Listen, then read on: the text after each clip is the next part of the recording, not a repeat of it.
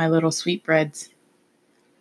This is the Fig Widow cast. It's me again, Danny Janae, here to talk to you about the struggles of being uh, creative and how we push through them and continue to make. Um, as I sit here right now, I'm thinking about all of the poems that I want to be writing, all of the poems that I need to be reading as well and also staring at my gorgeous little girl, Delphine, who I just fed. Delphine eats about twice a week. I feed her on Mondays and Thursdays. Um, and I like to write about the process of feeding my tarantulas. Um, I wrote about it when I, when Della was still alive. I wrote about feeding him, and I write about feeding Delphine and what it means to have this creature that is entirely dependent on me to live, but has like no conception of me, doesn't know who I am as a person, even though I, I would like to think that she does, but she doesn't. Um, and the weird feeling of love that I have for Della and for Delphine. Um, yeah, so that's what's on my mind today and it's been on my mind for a long time, um, especially thinking about hunger as a drive. You know, like I had this hunger to create poems right now. Um, I also have a very physical hunger of like, I need to eat some food because I'm very hungry. Um, hunger that Delphine has because she is a growing thing that needs all the nutrients that that little body could sustain to grow into a bigger body. Um, I write so much about hunger. I feel like maybe I should write about something different, but I can't. I think it's such a, a driving force that how could you write about anything else? And that maybe some things that we think we're writing about something differently all just comes back to a hunger of some sort. But yeah, that's what's on my mind today. What's on your mind? Um, this week, we're going to be talking about negative self talk and um, self doubt and how we push through that. So, I'm going to be talking more personally about my own experience, and maybe some other time I'll have another guest on to talk with me about how they get through it. Um, but first, I finished Dunce this week, Dunce by Mary Ruefle. And it was a true delight. There's a poem in here that made me cry that I'd like to read to you. Um, and when I say made me cry, I mean like the depth of my crying is that my eyes sort of well up a little bit, and I suck suck all the moisture back in because I don't want to cry. Just like, and it's back inside of me, like it never even existed. But yeah, there is a poem in here that I really love by her that I would like to read. Um, I'm going to go in succession, though, go in order. So, this first poem that I want to read is not the one that made me cry, but it's called Lightly, Very Lightly. It was raining. I could hear the rain taking the pins out of her mouth. Soft rain became hard rain, so that hard things became soft things. The wet leaves under the trees became heavy as diapers. The book left open on the grass could finally sink in her bath without a word. The way, after a hard day, I rest my head on the edge of the clawfoot tub and my mouth falls open, empty at last. Actually, I saw that in a painting when I ducked into a gallery because it was raining. It is always raining somewhere. Somewhere the wells are filling from above and from below. Somewhere someone is sleeping. Somewhere the lady of the house puts the alarm clock in a drawer where she cannot hear it, then tells the children to be quiet and stands there listening to it tick. I love the turns in her poems, like that we go into this beautiful meditation and like description of you know the clawfoot tub, which is like so romantic. God, I wish I had a clawfoot tub. Um, and we go into that description, and then she's like, "Actually, I saw that in painting," and it's just so funny. And we come back around to these deep meditations, and I just love the structure of her poems, especially ones that have that bit of humor in them.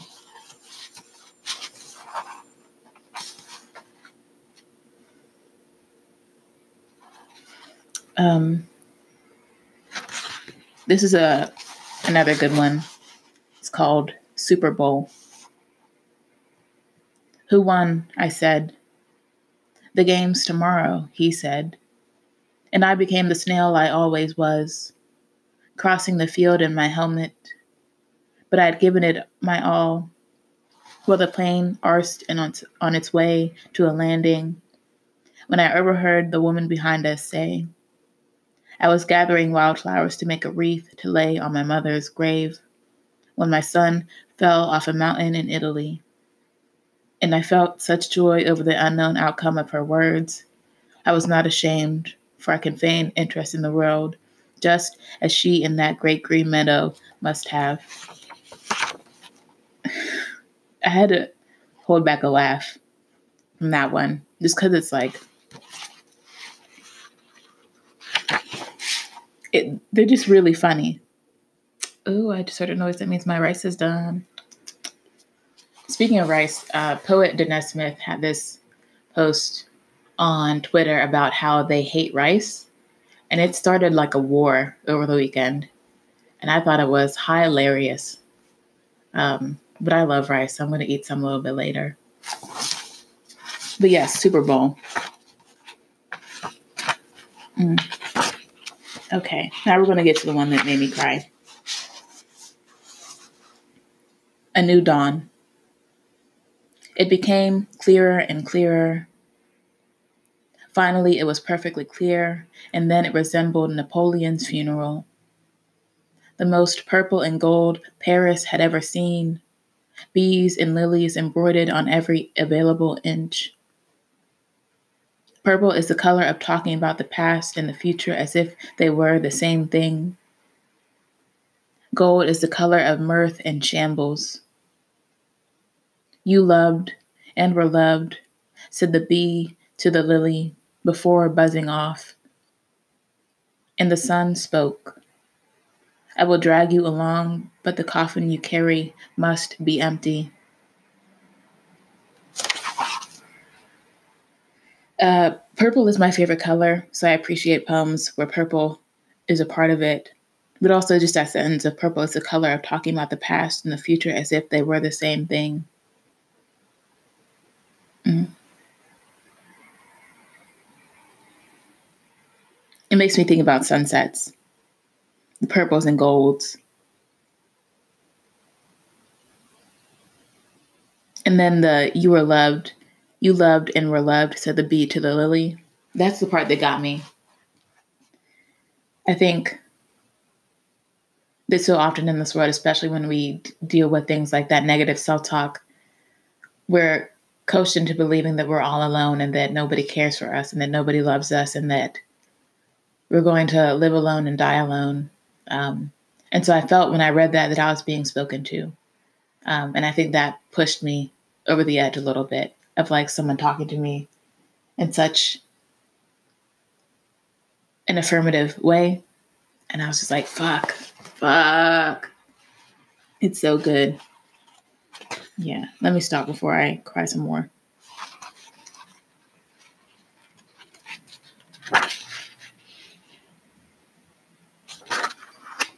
All right, this next one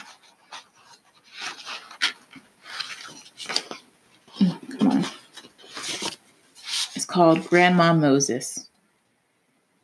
Oh, I love this one. This is for all my artists out there.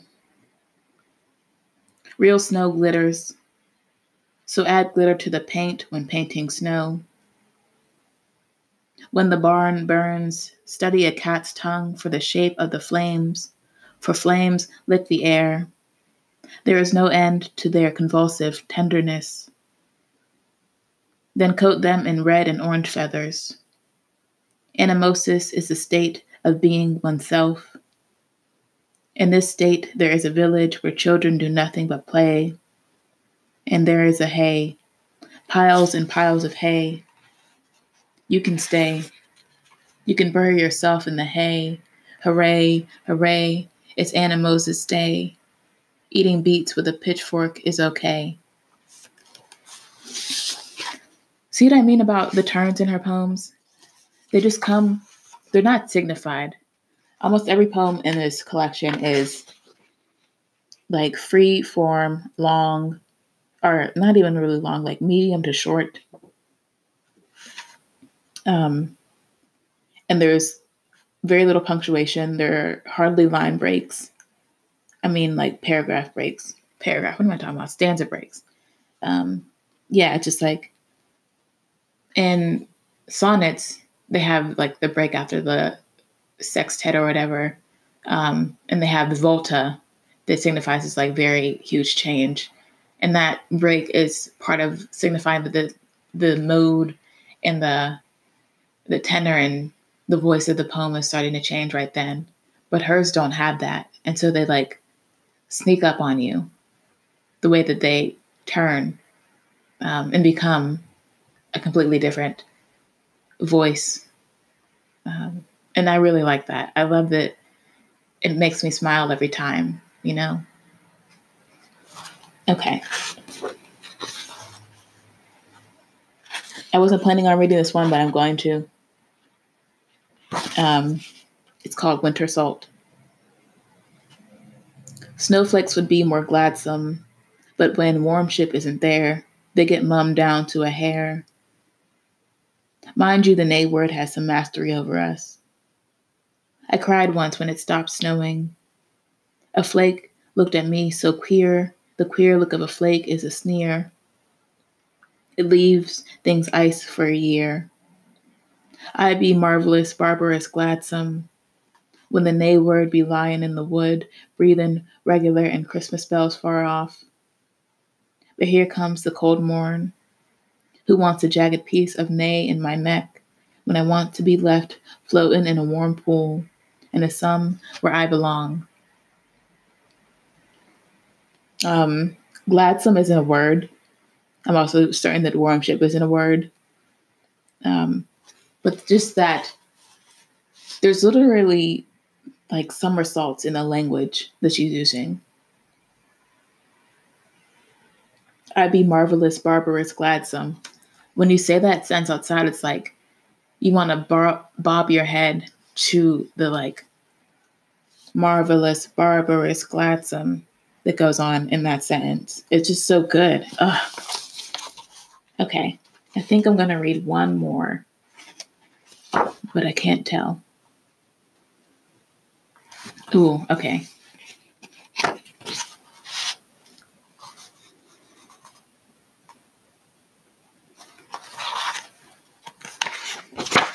Okay, last one vow of extinction. From this day forward, all plants except the lemon tree will be banished from my poems. From this day forward, I will it to the sky. All clouds shall be banished, and my memory of them vanished like memory itself. Not even a lime shall sneak in. Animals shall exit my poems, including those that cross the sky in herds or as stragglers. Without plants, without animals, people cannot survive in my poems. So they too shall be sent, those with shoes and those without in a long line leaving. Leaving myself under the lemon tree, wedded to the sky that is light, then dark, then light. Candles are forbidden. I will feel the terrible weight of twilight as it falls over the land like a despondent minx. Words I might formerly have used for squirrel from this pretentious preposition, I shall write my poems and try to reach those who no longer exist. They are not in this poem or any other. From this day forward, I eat lemons in my park. Their complete similarity to me can now be distinguished. To speak of my promise, my offering to the sky, put the sprig in my mouth. Would this not then be my entry into society?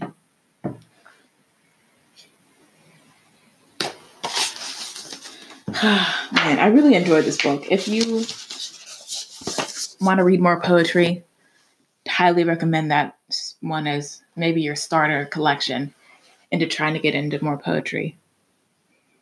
Um, this week, I plan on buying a book. I know I said I was going to slow down, but I have to get this one because I'm going to go see her in January. It's Carmen Maria Machado's uh, new memoir called In the Dream House. So I'm going to be picking that up this week and starting to read it. And I'm really excited about it um, because it touches on a subject that is something that I have experienced in my life. And I feel that when I read books about things that I've experienced, I feel this immense human connection that is stronger than anything I've ever felt, even being in the same room as the person. Oh, Delphine is emerging. What's she doing? Oh, I just love watching her move. But yes, as I was saying, reading stories that are similar to mine make me feel very connected to the author and to everybody in the world also. So I'm really excited to pick up that book. I keep saying this every week, but I'm just about finished with Ocean Vuong's book. I just have a very tight schedule. I'm always writing for myself or for Autostraddle or um, for other people so finding time to read books like novels is hard for me. I can read poems, but reading novels is hard these days. Um, so when I finish that, I'll come back with my full review. I'll try and finish it by next week and let you know how it is. Um, that's it for the top. I'll be back after a brief break with my untoppable bop for the week. Hi there. Do you like what I do here, as in making this podcast? uh, attending events and reading at them, making my own events and reading at them, having other people read at those events, then you can support me in the easiest way possible. You can become a patron to my Patreon at patreon.com slash Danny Poet.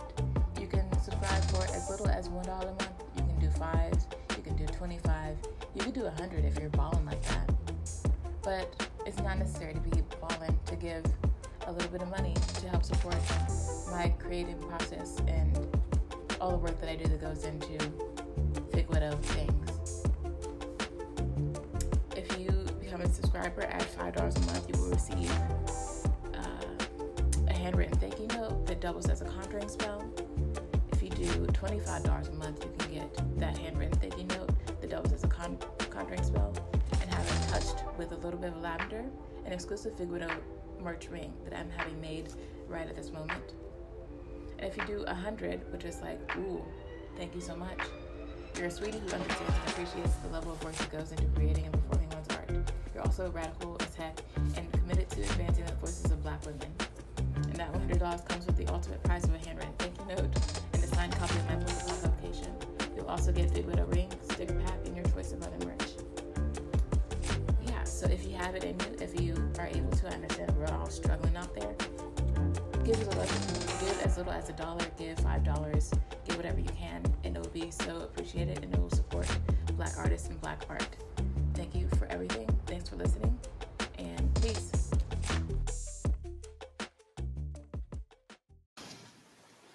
And I'm back with the Untoppable Bop for the week. So this week, my Untoppable Bop is a song that might not read as bop to you, but for me, it helped me get through a rough week. So Untoppable Bop for this week is song called Stronger by uh, Ravina, Raveena Aurora, who is this beautiful um, Indian, Southeast Asian singer, songwriter who has had lots of bops in the past. Uh, but this song I listened to it and I felt I felt like it's so good to remind yourself that the people and things that have hurt you are not stronger than you.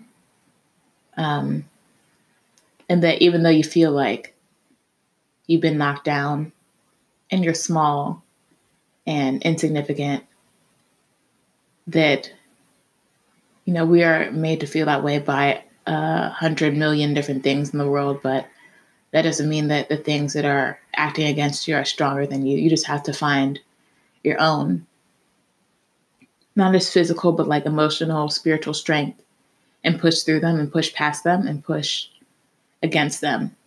Um, so yeah, this is a really beautiful like ballad.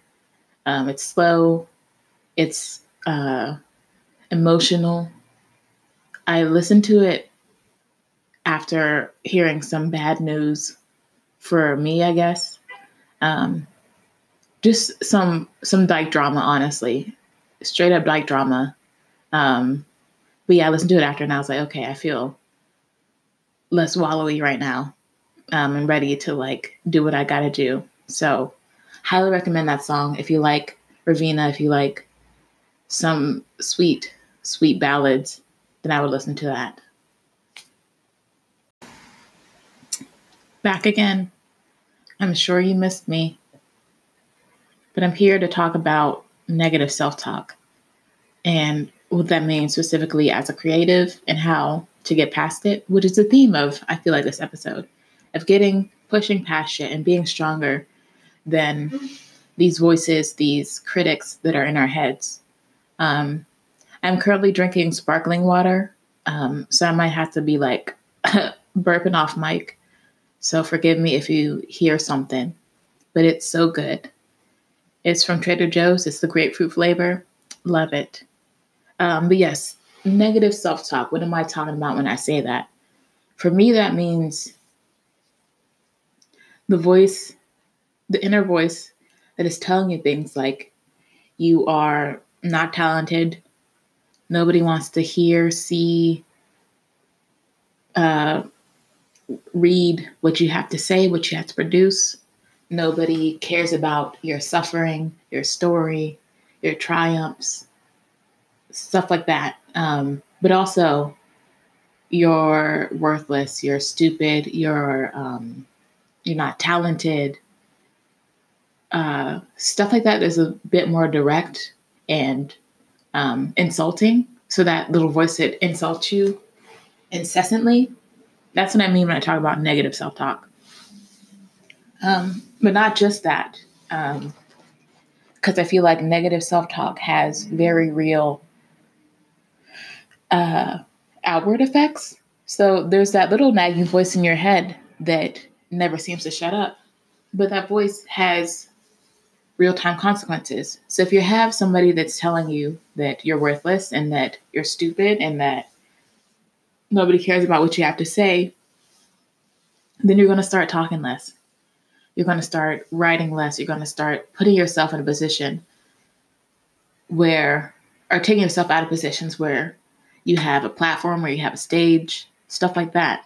Um, when you're presented with opportunities, you're going to feel like you don't deserve them, or you're going to feel like, how did I get this? This must be a mistake. This must be some like um, some weird error in their system or like maybe somebody behind the scenes is working for me. That's one that I have a lot of like people don't care about what I have to write.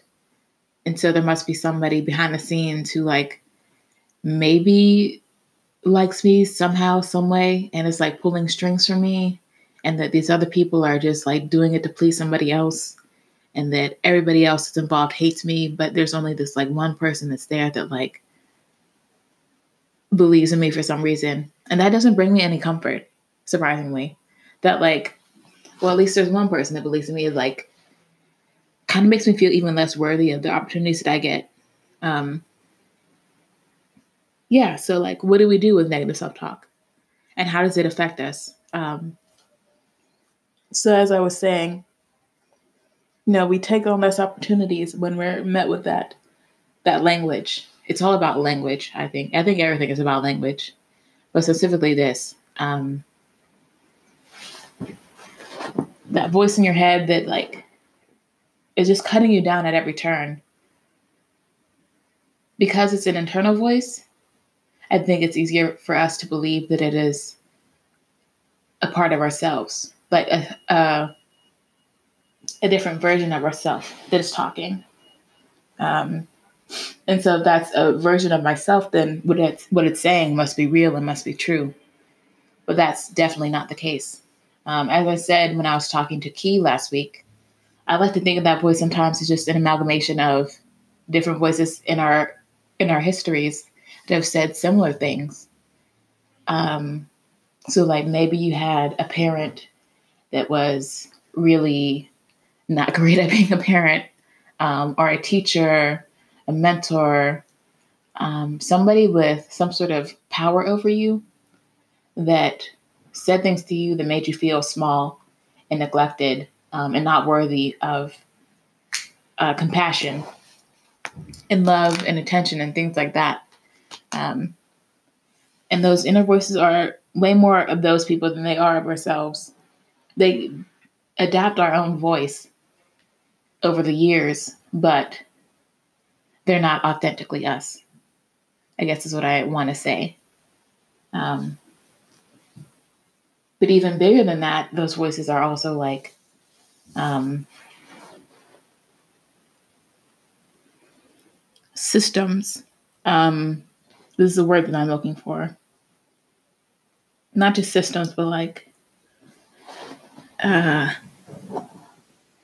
societal, uh, like constructs or things like that. I'm blanking on the word that I want to use, but there are things that are bigger than us and like different modes of oppression that are used to make us feel small that aren't just individual people. so, like, the institution of racism for me. Um, I'm a black lesbian woman, so a lot of that voice comes from racism, white supremacy, misogyny, um, homophobia, lesbophobia, um, and all the sort of inter- intersection of those things. So, like misogynoir, um, which is specifically um, something that affects Black women. Um, yeah, so those modes of oppression also inform the voices that are in our heads because we have these big overarching like systems. I want to just use that word um, that have great pull, that have the the biggest platform because they have the most um, bodies behind it, the most money, the most like will and fire behind it and they have because of that they have like the loudest voice so that voice adds on to the other voices of the smaller beings in your life that maybe make you feel like you weren't a person that deserved things and it creates this overarching deeply personal but also um, impersonal voice that we hear in our heads on a daily basis. Um, and it's that voice that discourages us at every turn. And for me, that voice more often than not is saying that I shouldn't be writing, that because I got X amount of rejections, that means that all the acceptances don't even matter. Um, all the things that have happened that are good don't matter because there are bad things as well. And the, the existence of bad things proves that I'm not a worthy person. You know what I mean? Um, and that's total bullshit because, like, if I'm not worthy, then how come I have all these cool opportunities that I get to do? How come I have people that listen to this? That's fucking weird. People listen to me talk. Um, listen to me rant about spiders and poetry. I think it's so funny that one of my most listened to episodes, actually the most listened to episode, is the one about um, spiders, because I feel like that's the one that people would listen to less. But it's the one that I am I sound the most excited about. So I think it uh, translates well to people who want to hear somebody talk about what they're passionate about. But yeah, I just like I get in that headspace and I just want to take all my journals and like lock them up and bury them. Um, I want to take all the stuff that I'm currently working on and trash it. I have um, a shredder. I bought a shredder so that I could get rid of mostly like personal documents, but also poetry documents that I didn't have room for anymore. Just like throw them in the shredder and get rid of them really easily. And when I'm in that space, I want to put the stuff that I've worked really hard on in the shredder too. Um, and that's a scary feeling of like wanting to abandon something that has meant so much to me, so much to me throughout my life, um, because somebody else, however many years ago, told me that um, it was stupid, or told me that I was too sensitive and too emotional, and I needed to buck up and be a big girl and stop crying and stop having all these feelings and just like suck it up and take that treatment and not do anything about it. And instead of not doing anything about it, I just wrote. I wrote until it it hurt less. Um, and so to think that these voices have the power to make me not want to, uh, you know, engage in this art form anymore is really sad. Um, and I think it's sad when other people let, not sad, I think it's a huge disservice when other people let that voice get in the way of them and their art. Um, me and Key were talking about off mic about people that just create to do it. Um, so, like, I myself paint just because I like to paint.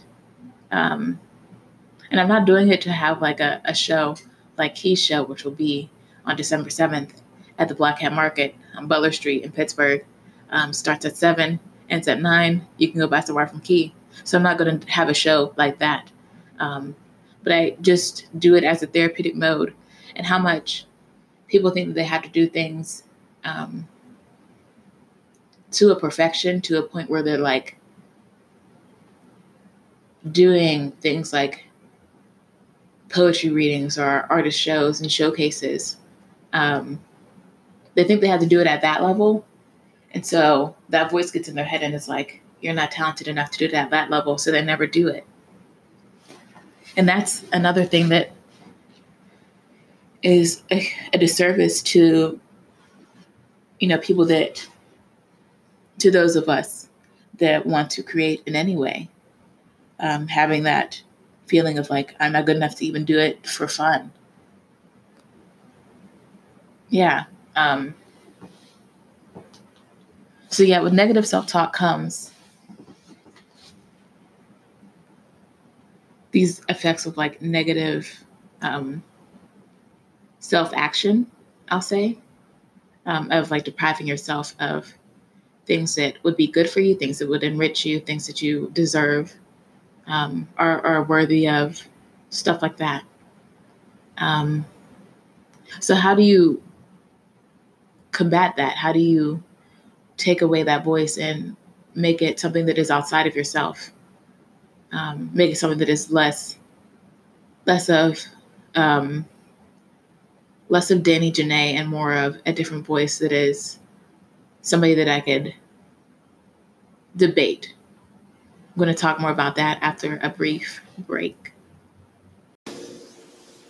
Okay, so what do you do when that negative self talk starts going in your brain all crazy?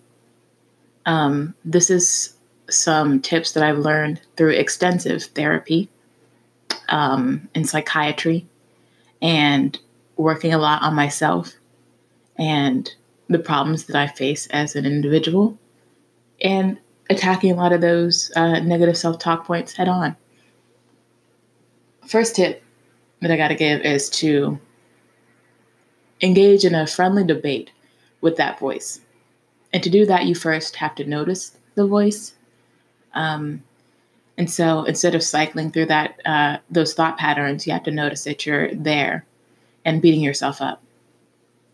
So you got to notice first and say, "Hey, I just said to myself that I am uh, a piece of shit, or I am an idiot, or something like that." And once you notice it, You got to take that voice and pull it outside of yourself and make it its own person. So that person, that voice is not Danny Janae. I've ripped her out. She is now Doreen, we'll say. Her name's Doreen. Now, Doreen is outside of me, so I can uh, do a little bit more fighting back with her, you know? So if Doreen says to me, You're worthless, I can say, Oh, really? If I'm so worthless, how come I have friends that love me and maybe I have a partner that also loves me and I have uh, opportunities that have been given to me that are super cool and really exciting. And maybe I have a job where I'm part of a team where I'm much appreciated and needed. If I'm so worthless, how come I have that? Doreen, right? You can say that to Doreen. Just keep yelling at her and yelling at her. You can use that name too. Yours may not be a Doreen, but if you can't find a name, you can use Doreen for yours. Um, so yeah, talk back to Doreen. Tell her what's really up. Um, tell her that she's wrong in a variety of ways. Or you could just flat out refuse to listen to her. Um, my favorite thing to do is to tell that voice that it's lying. Just say you're lying. That's not true. You're lying. You're just trying to get a rise out of me or just trying to get a reaction. I don't care what you got to say. Mute them. Flush it out. Put on some tunes. Put on some Motown. Put on your favorite podcast and just let it go. Um, another way to combat this self talk is to pretend that you are not the person being spoken to. This is one that therapists love. Therapists love to whip this out on you. They they do it and they get the most self-satisfied little smirk on their face. They're like, I'm about to blow your fucking mind with this one. So what it is, it's like you're saying these things like, oh, I'm this, I'm that, I'm horrible, I'm ugly, I'm never gonna find a girlfriend, I'm this, I'm that. Um, so you pull your therapist will say something like, uh, let's think about your friend, um, Kelsey. Let's think about Kelsey. Now imagine someone has just said to Kelsey, You're ugly. You're never going to find love. You aren't smart. You make so many mistakes, it's ridiculous. Now, how would you respond to somebody speaking to your friend like that? And then you're like, I wouldn't stand for somebody talking to my friend that way. I would fucking be ready to fight if somebody said that to my friend. And then the therapist is like, well, now imagine the friend is you. and it works every single time. But you can feel it coming, you know it's coming. It's like one of the oldest therapist tricks in the book. But every time I do it, you're like, damn, yeah, you're right. I shouldn't talk to myself that way. Like, why is it okay for me to talk to myself this way, but it's not okay for someone to talk to my friend that way. If somebody spoke to my friend that way, I would cuss them out. I would call them more all types of names. I would tell them to go fuck themselves. Stuff like that. That trick is like one that works even when you're alone. Um, so if you think about the person being spoken to as not you, you can do that. And that also really helps. Another thing you can do is um, try and replace uh, those thought patterns that you get into with more aligned things, more realistic things. So instead of saying, like, I'm worthless, you could say, I have made some mistakes. I've done some things that I'm not proud of but I'm working toward being a better person. I'm working toward being an artist, a creator that I'm proud of. Um, and I have important things to say, and I owe it to myself and to other people to keep going with this endeavor. Um, if you have that voice that's like, I'm single and I'll never find somebody that loves me, uh, you can say, I am single and I've been single for five years and that's okay for right now. Maybe right now I just need to be in that space. Um, but someday, maybe someday I'll find somebody that truly appreciates me for me and that wants to be with me without changing all the near and dear parts of myself that I hold as evident, self evident, and true. You know, if you have a voice it's like, nobody cares, nobody cares about what you have to say or what you've done, you can say,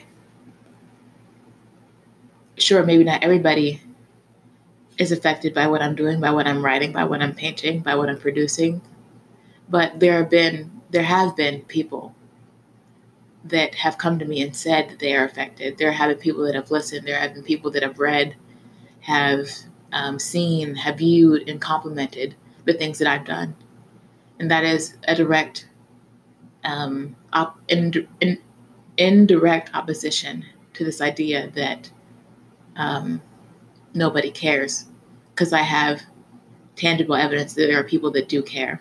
Maybe there's somebody that has bought a piece from you. Maybe somebody commissioned you for a piece. A piece.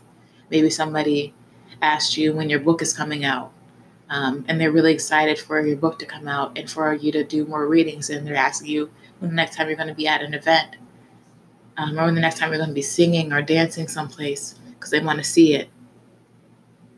That stuff is like the bread and butter. That's the that's the um the punch that's to knock out that negative self talk. When you hit it with some direct evidence, some like scientific ass shit, and you're like, boom, actually, you're wrong. Then it's like, oh, well, I, uh, mm, you know, that's that other thing that happens when you prove somebody wrong and they don't have anywhere else to go with their little fruitless, needless comments. That's what's really going to help you out.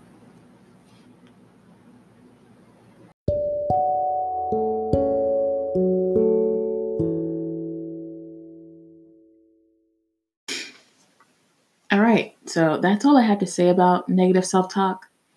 I didn't really have a big long episode in me this week, so sorry about that. I'll come back next week with more for you.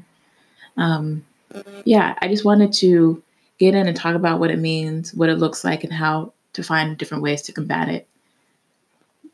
I think I covered all that stuff. So if you want to talk more with me about it, you can message me on my Instagram.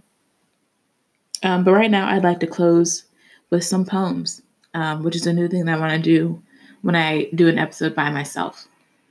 This poem, I think, fits the theme of this episode because it starts with that negative self talk and that like catastrophizing and then moves into a different place. It's a poem called Flash by a poet named Hazel Hall. I am less of myself and more of the sun. The beat of life is wearing me to an incomplete oblivion, yet not to the certain dignity of death. They cannot die who have not yet lived. The hungry jaws of space snap at my unlearned eye, and time tears in my flesh like claws. If I am not life's, I am not death's. Out of chaos, I must re reap the burden of untasted breath. Who has not walked, wait, may not yet sleep. For me, that line about out of chaos, I must re reap the burden of untasted breath is about coming out of that space of like, I feel like I've said this phrase a million times, but negative self talk and that like chatter of how much we don't deserve and how much we dislike ourselves, and that chaos of self destruction from within. We have to get back the tries that we lost to that stuff. So, all the opportunities that were shunned because of that talk, we have to come back and come back twice as hard um, with to regain that stuff, to regain those opportunities that we lost. Who has not waked may not yet sleep. So to me, that means we have more work to be done. The the speaker on the poem has more work to be done. We, as creatives, have more work to be done. We can't give up because things are difficult or things are harder because things aren't the outlook of things isn't as we expected it to be when we first started out or when we were just coming to know who we were. Um, and, you know, as we deal with rejection and missed opportunities and other people in our field um, sort of seeming to surpass us, that we don't get to quit, then we have to keep going and keep going until it is also our time. And this last one is just a good one to end on because it's really pretty um, and also just very strong. It's called Incantation.